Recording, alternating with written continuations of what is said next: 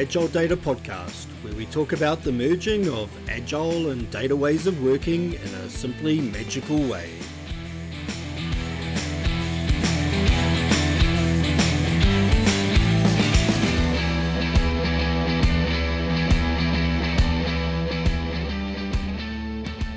Welcome to the Agile Data Podcast. I'm Shane Gibson. And I'm Lynn Winterboer. Hey, Lynn, how's it going? Thanks for joining me. As uh, you're over there in sunny Colorado, and I'm here in almost sunny Wellington. Yeah. Um, and it's been a long time since we've caught up and, and talked about all things agile.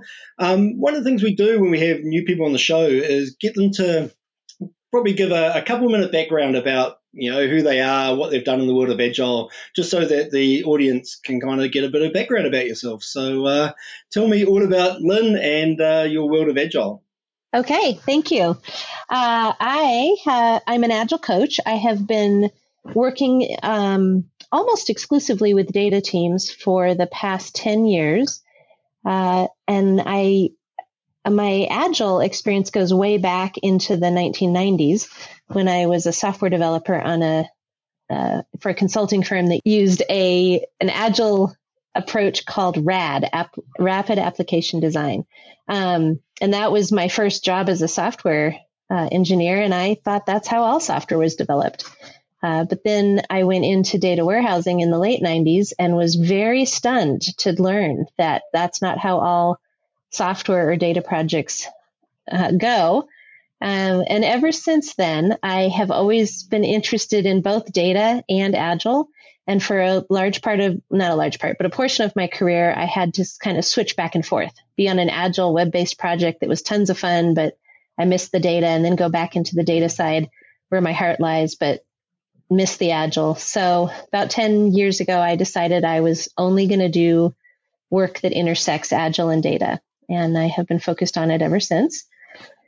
Cool. So, so Lynn, I think uh, we first met when online uh, when I attended a TDWI training course uh, remotely from New Zealand. I think I got up at one a.m. to to attend it, and it was um, all around how to use agile with data, with a whole focus around testing. Um, and the reason I attended that was uh, it was an area that I knew uh, in the work that I was doing that I was very light on, and, and, a lot of the teams I worked with was light on, is how the hell do you apply testing techniques when you're working with data? Um, and what I've found over the last couple of years is actually there's lots of agile techniques that are applied when we're doing application development that we struggle to apply in the data space. And for some reason, agile and data just seems to be harder than uh, agile for other stuff. And I've never worked out if it's if it's just us or not. So I thought what we'd do today is a bit of a chat with all your experience on why why why does agile in data teams seem harder than agile in other teams? Uh, okay, I have several opinions on why this is different. Um, I think there's there are a couple reasons. Um, one, I do think that people in the data world and people in the software world kind of went our separate ways in the 90s and 2000s because we had different problems to solve, and so a lot of the um, while data people were solving really interesting and unique problems related to large volumes of data and moving data and um, data cleansing and data quality and data governance, um, software teams were were working on how to be more effective and efficient at doing software, and so they were able to come up with a lot of the um, the practices that are now part of a continuous integration practice that really makes sense. I remember being in a, a web uh, website project, I think in like 2003, where we were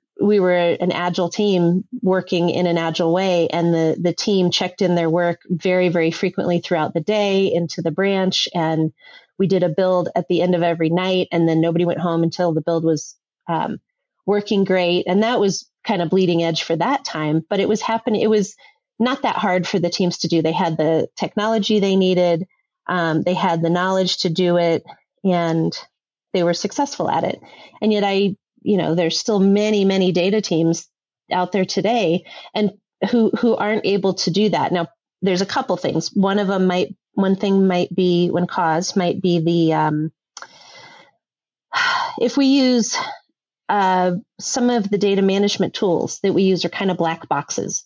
They're not really meant to be um, have little bits of little changes made and then checked into a, a main branch kind of concept. And so it's it's kind of hard to figure out how to do that.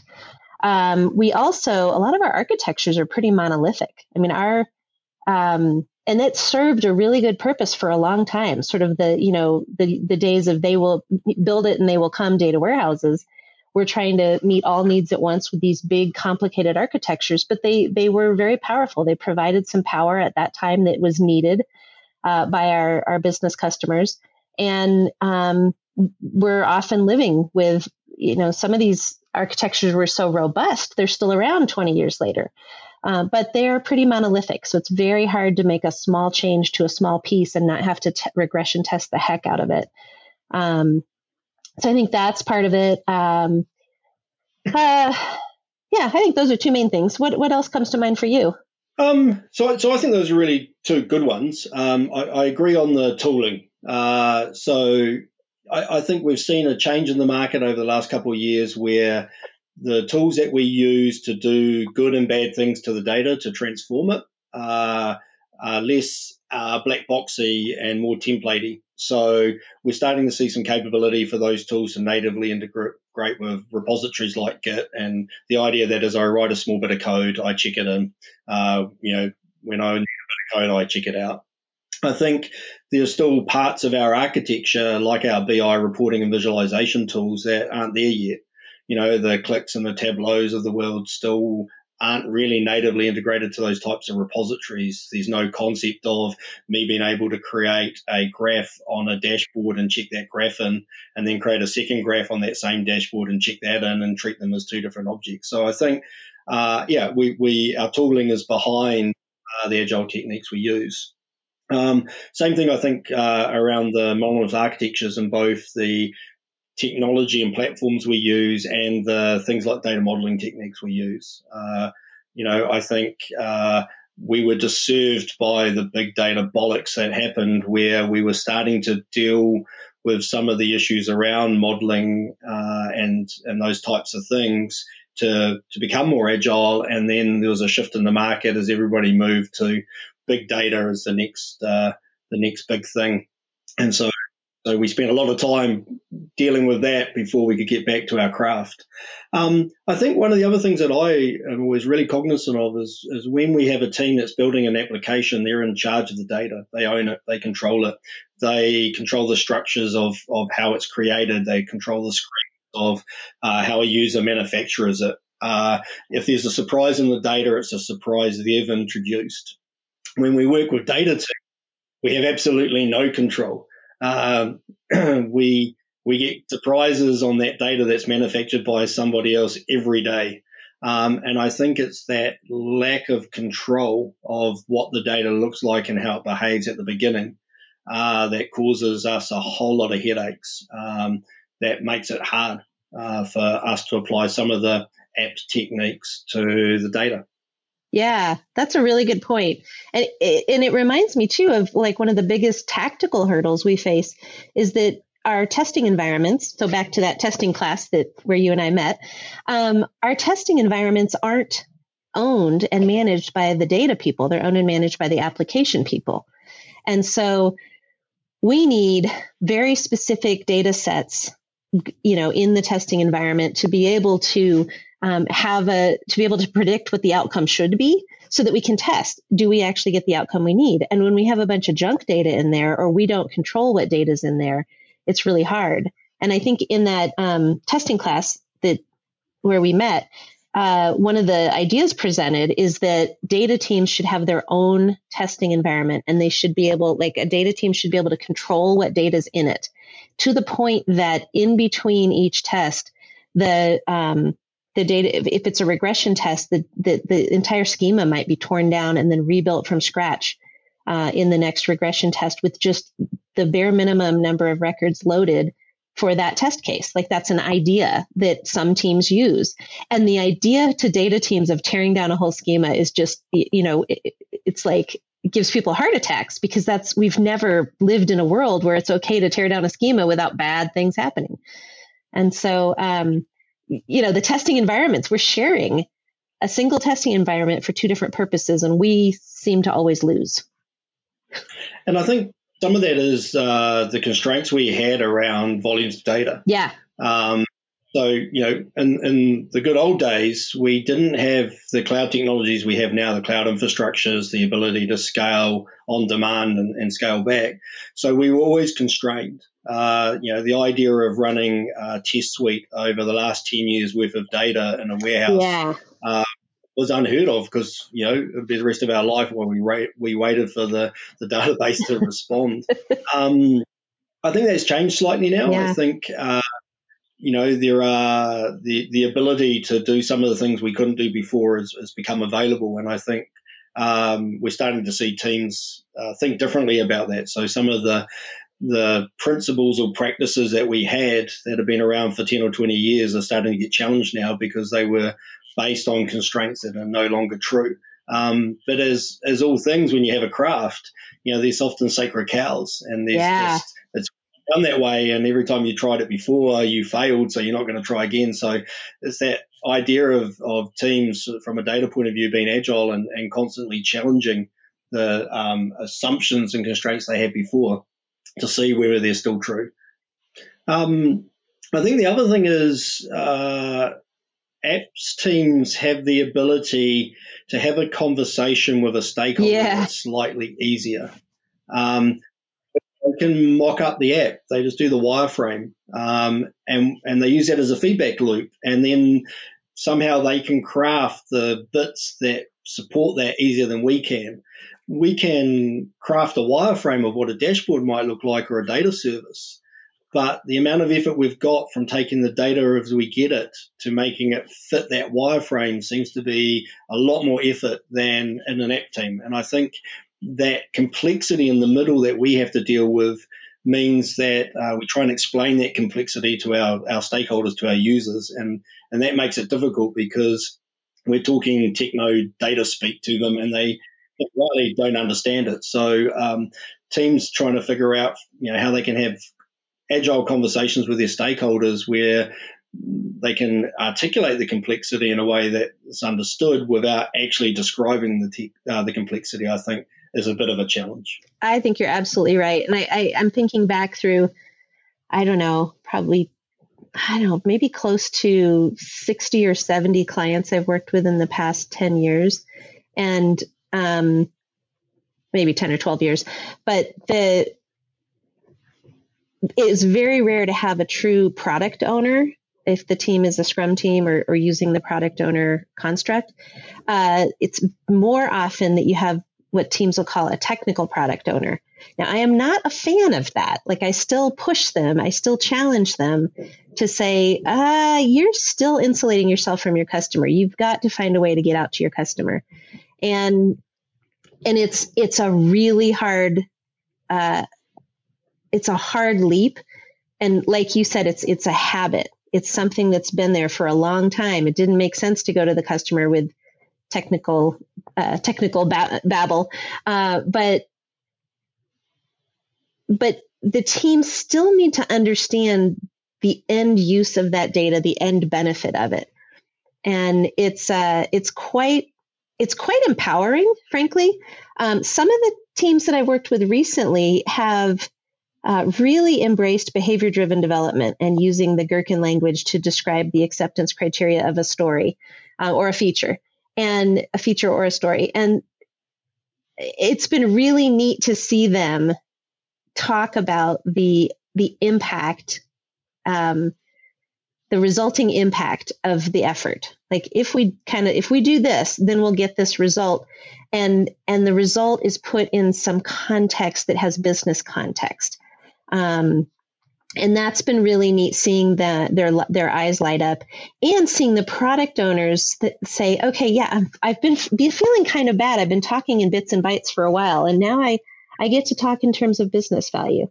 Um, we we had a big swing away, like, let's see, a group that I've worked with recently, they had done a big agile transition and they were using user stories until they, I guess maybe they weren't using them right. You know, they had a lot of like, as a data developer, I need, you know, they weren't really using them right.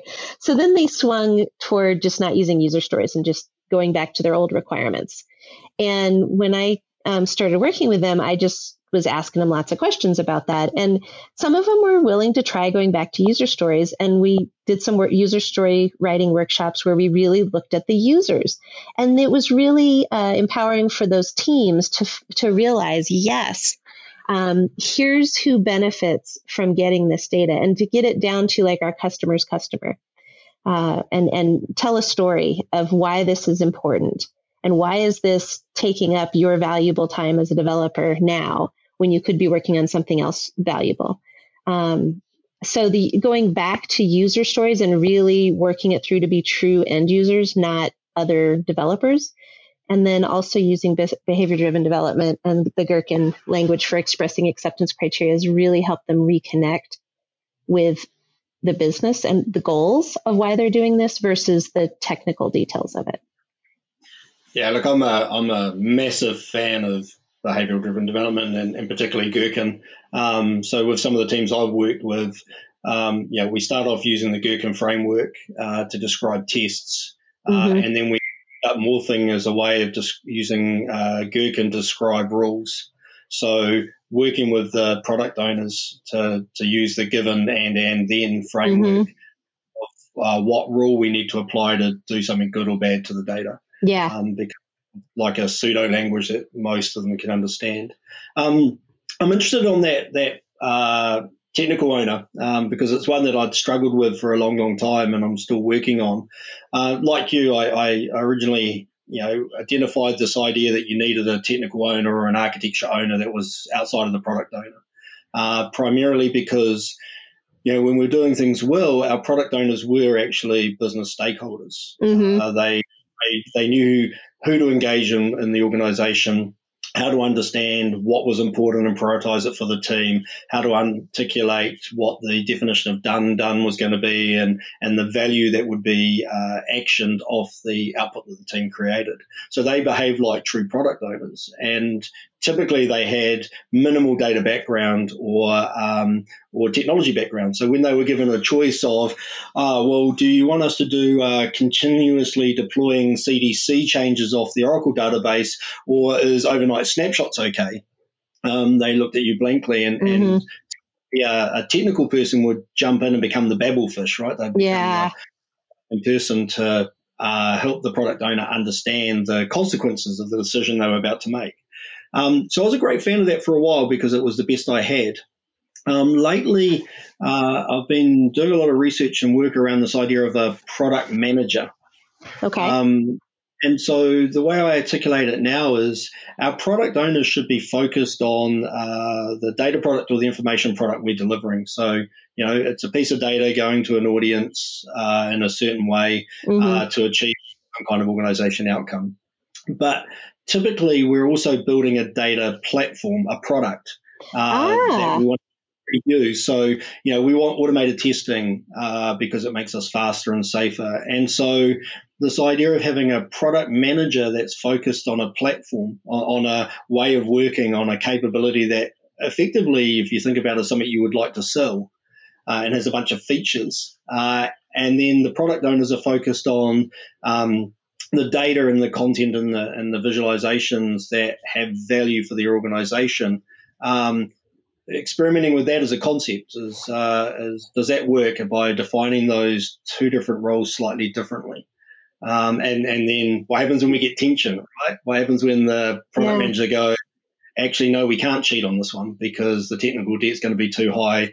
That do they have the conversation with the product owner, or do they, is there a product owner or product owners? They haven't answered that one, but um, for me, that that concept of a product manager is coming out of the you know agile apps world. It's been around for a while, and it's not something that I see us leverage in the data world a lot.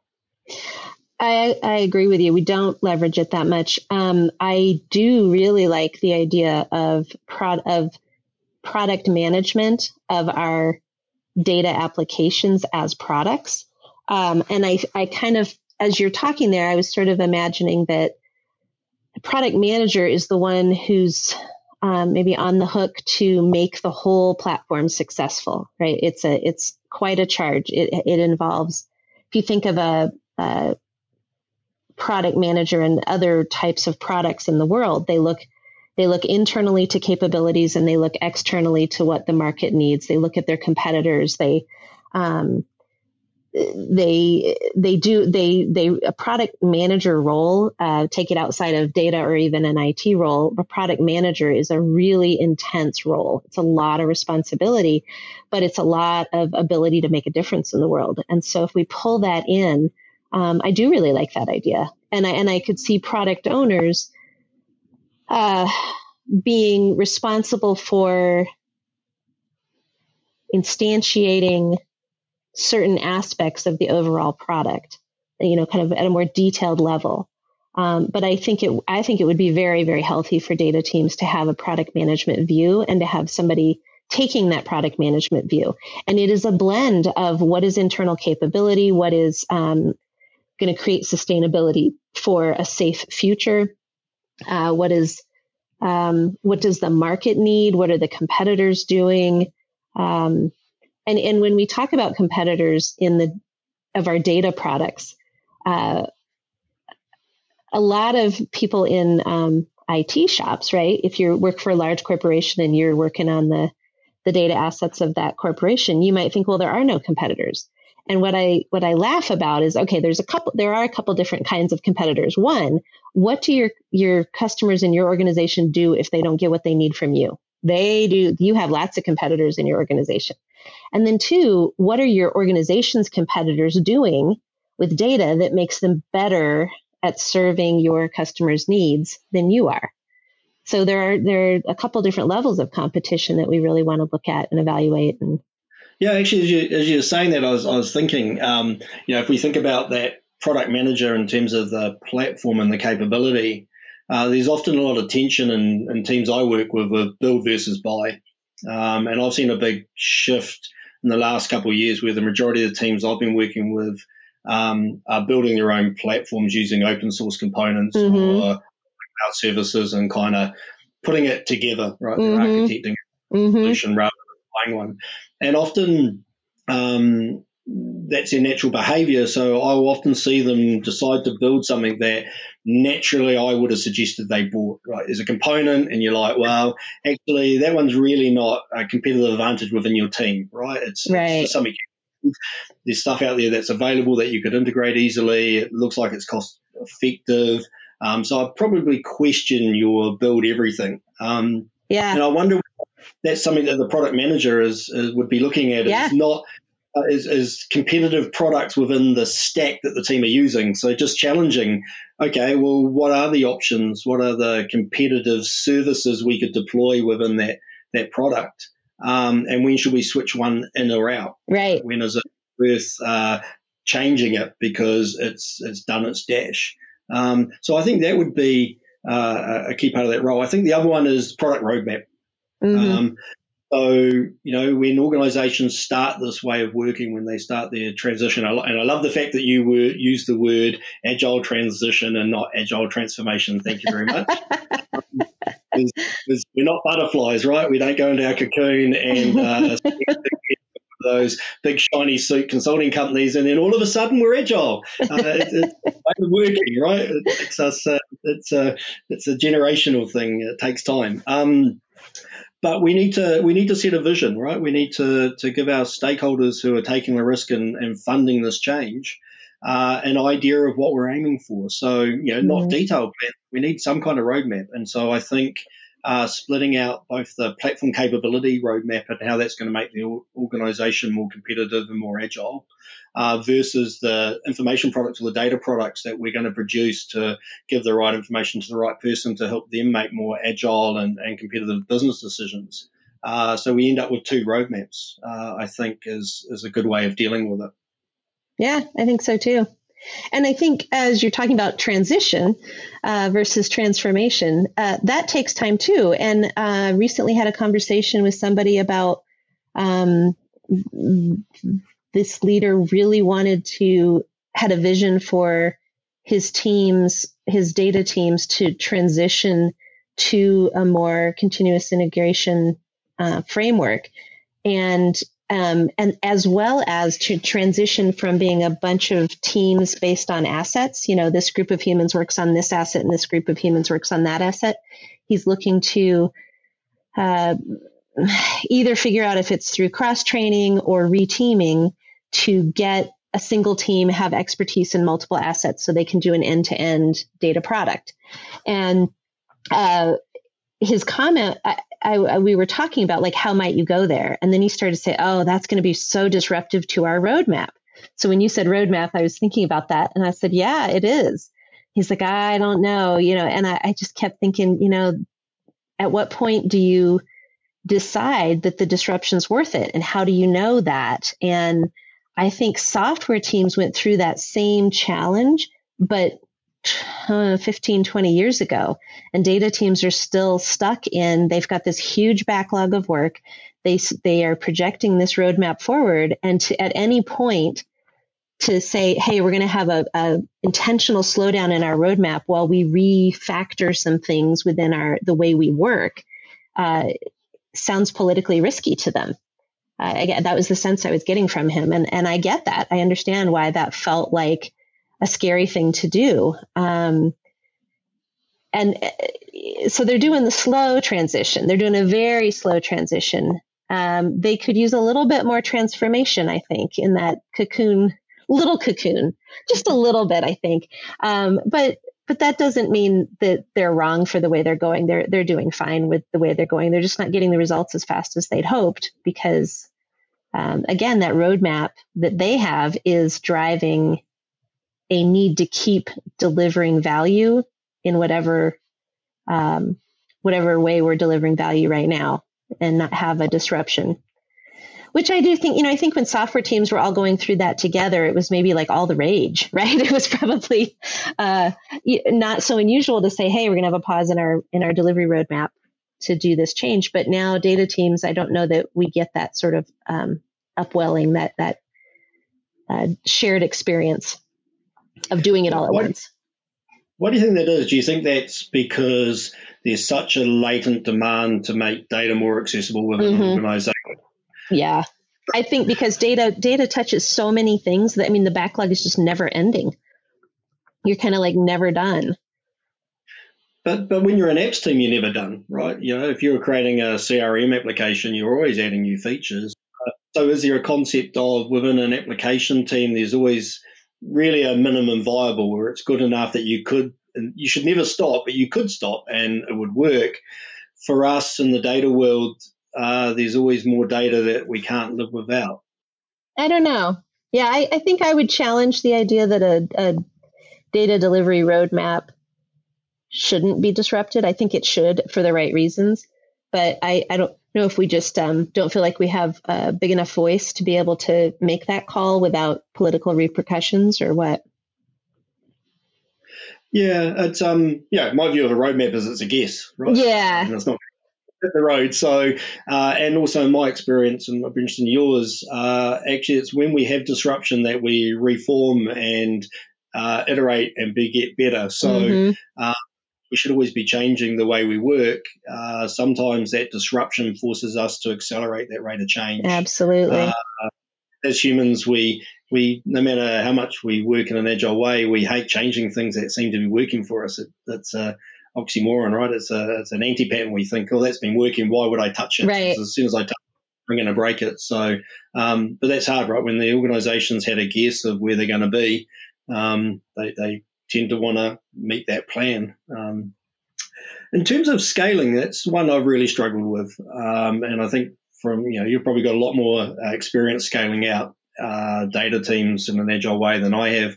But but right now my thinking is why is is moving from uh, one team to two team of humans. By the way, love that love that fact that you use the word humans, not resources. Thank you. Um, when we have one group of humans working and we want to add another group, uh, uh, you know. Uh, going from one to two seems to be semi okay. Going from two to five seems to be a complete nightmare. Um, and I have the perception that in the apps world, in the apps development world, it seems easier. And my, my hypothesis is because they have more capability to isolate the work each team's doing so they don't uh, conflict or or collide. Mm-hmm. And with us, we tend to have some core concepts like customer and product and order and location. Yeah. Everything's bound to. So we're constantly colliding um, both on the platform and the things we're using and the data that we're having to leverage to do our work. But what's your view? Is, is scaling an agile data team harder than scaling agile apps teams? Yeah, I do think it is for the reason you're talking about. I think um, uh, we've got these monolithic um, architectures.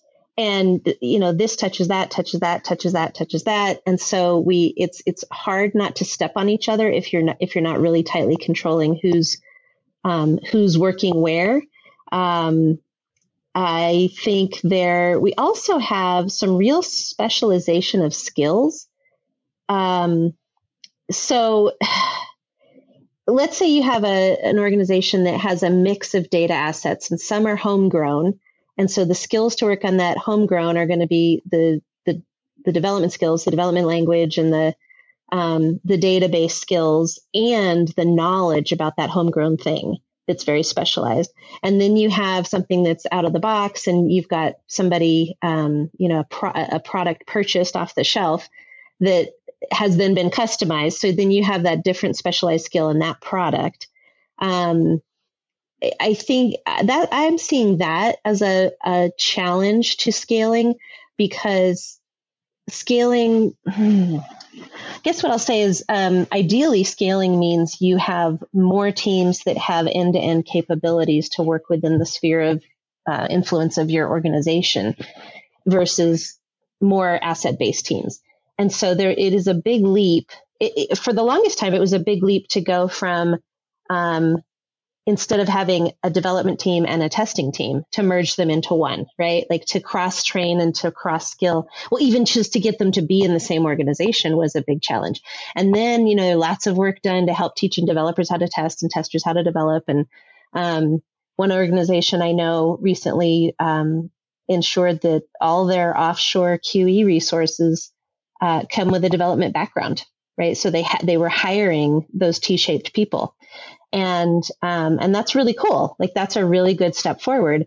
But then the next step is okay now you've got everybody on who have skills on one asset and can test and develop and you know do analysis and do all those things that a team needs to do on that asset. Well now we want to go across multiple assets and they can be very very different.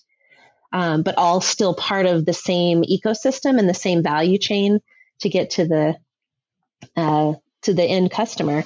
And so um, it's it's a lot of time in cross training, right? Or or or it could be a lot of disruption. If you have asset one, asset two, asset three, and the skill sets on each of those teams is pretty different. The knowledge basis is pretty different. You can disrupt all three teams and then create three new teams that each have a third of the old teams, which then those humans have to reteam, which is a um, not scientific you can't force it right? It's not a it's not a, a, puzzle you put together and you're done. It takes time. Um, or you can do cross training across the teams um, but that also takes time. So just scaling from that sense um, is hard. I think the other thing gets back to uh, the continuous integration capabilities if you have a team, if you have several teams that have learned how to and have built out their infrastructure so that they can check in little bits of code at a time and run quick little regression tests and sort of sniff sniff test the code before it gets integrated even further into the next higher environment, um, then you you've got a lot of safety around lots of people working on it. But if you have a situation where the team is used to, you know, really only checking in code uh, matter of days or even weeks, there's not much. It, that, there's a lot of risk, and and and we see that where teams try to take the um, maybe the the cultural change of agile, but they haven't they don't have the technical enablers of it, and then somebody steps on somebody else, and it's just proof that this agile thing doesn't work. Um, because when they were all on one team, they could coordinate easier uh, about who who was who was working on what, and and they could um, have a separation of of focus. But they can't. It's harder to do that now with without the right techno um, enabling technologies.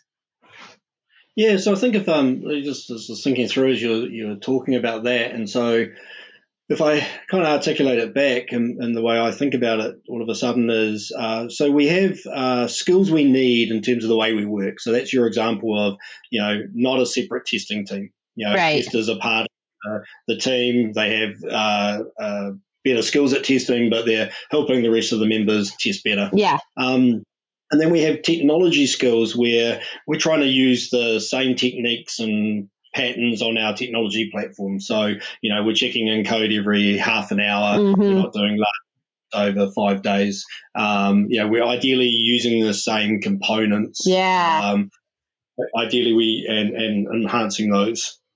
So, if we take all those in, in a Nirvana world as a given, we're still stuck with the problem of that variety of data. Uh, yeah. That subject. So, uh, I kind of, I suppose I'd liken it to would we take an application team that was building Netflix and then expect them to build Slack without blinking? Right. Right. It's a new subject matter area. Right? Yeah. Yes, it's the same techniques, but it's a whole new uh, area to learn. Um, and when we move from you know data about customer to data about product to doing a forecast to you know those kind of things, we're asking those teams to make that shift, but somehow we forget that and we just expect them to pick up that new data. Yeah. Understand because it's just data, right? All right. Um, and, and I think that's that's one of the challenges we have. I think um, one of the other ones is in the application world for Agile, there seems to be a lot more content we can leverage. Um, yeah. It seems to be a lot more published, a lot more available to find and understand. Um, so, you know, if you think about Scrum, you know, there's so much cool content out there that you can pick up and understand Scrum and reuse it and learn it. Um, and with app development, you know, if we talk about React versus Angular and all that kind of stuff, right? There's lots and lots of content and patterns and stuff that you can do to, to figure that out. When we talk about customer journey mapping, again, there's lots of stuff out there on what it is and how you do it. When we look at the data world, uh, it's a bit dire, right? Yeah. It seems to be nowhere near the content or the quality of content or the content being as open as, as our application brethren. So I wonder if that's part of the reason that it makes it harder for us at the moment. I think so. I think that's very valid. Um, when when I when I do have a good example and I can use that to to explain a concept to um, to a team who's new to agile or who've been doing they've been trying to do agile and it has been not going well because they don't really understand the why behind it um, the examples are where their faces light up. And that's where they start to get it. And you I, I have found over and over you give one data team an example of a concept but with using real data and they you know data geeks are smart people uh, we can we can take that one concept and explode it and apply it to our worlds. Um, but but without those examples, without those patterns to follow, like you said, uh, there are articles that that you know have been written even when I kind of first got into bringing this together, to, um, ten years ago. There were articles that had been written about applying agile to data, but they were just words. like I was like I was looking for something that had a table in it that was going to show me some data. it was going to, you know, so for example, you go from this to that. Um, that is what I really needed to see to help wrap my mind around it. But it's the examples, and when I, I I spent a lot of time doing training for a lot of different organizations, and one of the things I found is that if going into before engaging with a group in the training room if i could get with one of the leaders on the in the organization not necessarily the leaders but one of the team members and we could come up with an example to anchor on for the agile training it was much better. And so I, I started investing some time up front in getting a concept of their world what their business is like and what's an example? What's you know just an example we could write a couple user stories around Um, an example, we could write some gherkin around for the the tests, uh, that kind of thing. Then people were like, "Oh, I get it," and then they move forward. But if I stood up there and, and gave them a lot of words before I got to an example, there's a lot of skepticism, right? And a lot of people not really listening. Um, and so I, I, agree with you. I think there's a, a dearth of content, really. Um, I tried I, I, tried to do my part and change that uh, when I had my own company. and I have since I, I joined a company as an employee a couple years ago, and I have not been doing any blogging since then. And I'm feeling pretty guilty about that. But yeah. I'm glad to see you've picked it up. oh, actually, I'll tell you what, I've done a lot less blogging than I've done in the past. Um, but yeah, it's, it's interesting. I was like, when, when you made that change, I was like, yes, she's not going to be so busy out finding work and doing work. We're going to see nothing but, but blogs coming out of her, and I can pick up all this knowledge in such an easy way. Um, and it didn't happen. I was very disappointed. but, well, um, I do, I do want to say part of that was I had a, a, some things going on with my family that I needed to take care of. So I just sort of, and then I just got comfortable. I'll be honest with you, I've just gotten kind of comfortable. I work with 14 data teams and they're wonderful, wonderful humans. And I am thoroughly enjoying being here for the long game. And uh, I just kind of haven't peeked my head up from the, the cocoon that I'm in. and, and 14, 14 data teams, that's just ridiculous, right? That's um, it's a lot. You know, for, for the ability for you to scale to that level is just just awesome. Um, I think for me, you know, one of the interesting things people always say, and especially when I go and meet uh, other people in the agile area, you know, agile scrum masters or coaches, um, and I say, look, I, I, I help teams, you know, uh, adopt an agile way of working, but I only work with data and analytics teams. And they're like, well, why? Any you should be able to work with any team. And I, I say, yeah, I, I probably could. Yeah. Um, but for me, it's about those examples. Yeah. Uh, that I long enough with enough teams now that I feel when I when I'm with a new team and they go, we're stuck on this problem, I can say, well, actually, I've seen a team do this and it worked for them. I've seen another team do this that's worked for them. Yeah. And I've seen a third team do this and it's worked for them. So well, why don't you just experiment with one of those and see what happens? And you're talking their language. You're talking in the language of data. You mm-hmm. know where the complexity and the fish are.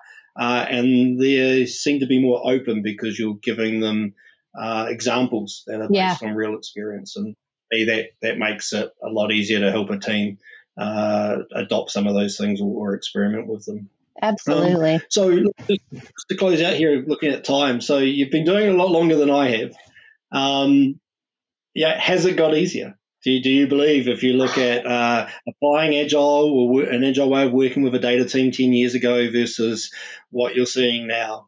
Uh, yeah. are, are we like before, like the application teams, right? We're getting over that hump. Yeah. Like they I do think so. I think so because that's a great question. I'm I'm I'm thinking back on like my first few clients.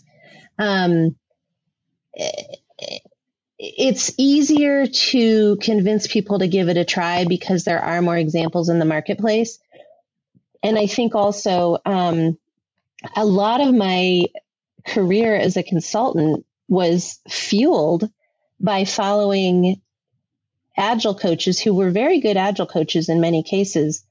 Um, but th- they would go in and work with a client and they'd get, they'd make great progress in everywhere but the data teams. And then I would get called in to kind of, can you just get them over the finish line and then we're done with this project, right? Like I was sort of, um, and so I think, um, early in my, in, in that venture, I was, because I was coming in after the teams were already worn out from dealing with an agile coach that didn't understand their data world, they the the resistance was greater. Um, and so I think early in that in having my company, I was dealing with people who were tired and worn out and a little pissed off.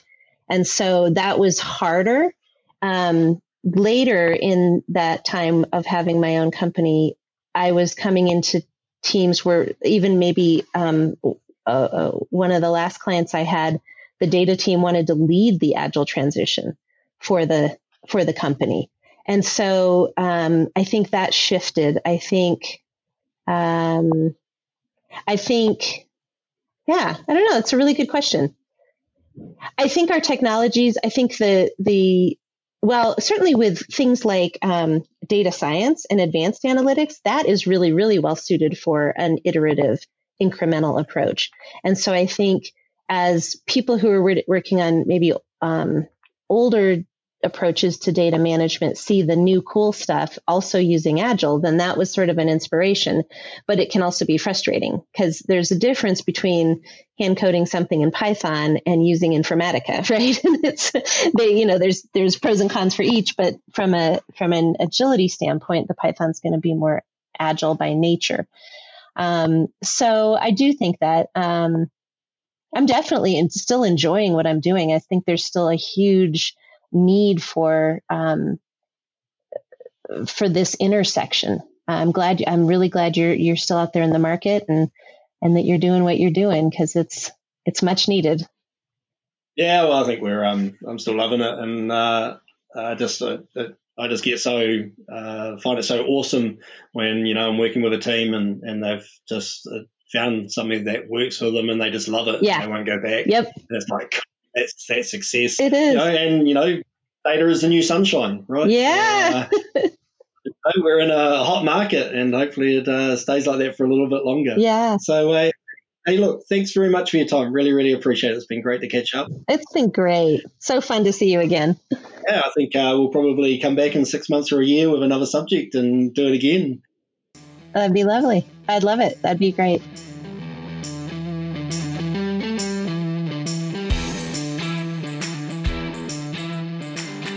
And that, Data Magicians was another Agile Data podcast. If you'd like to learn more on applying an agile way of working to your data and analytics, head over to agiledata.io.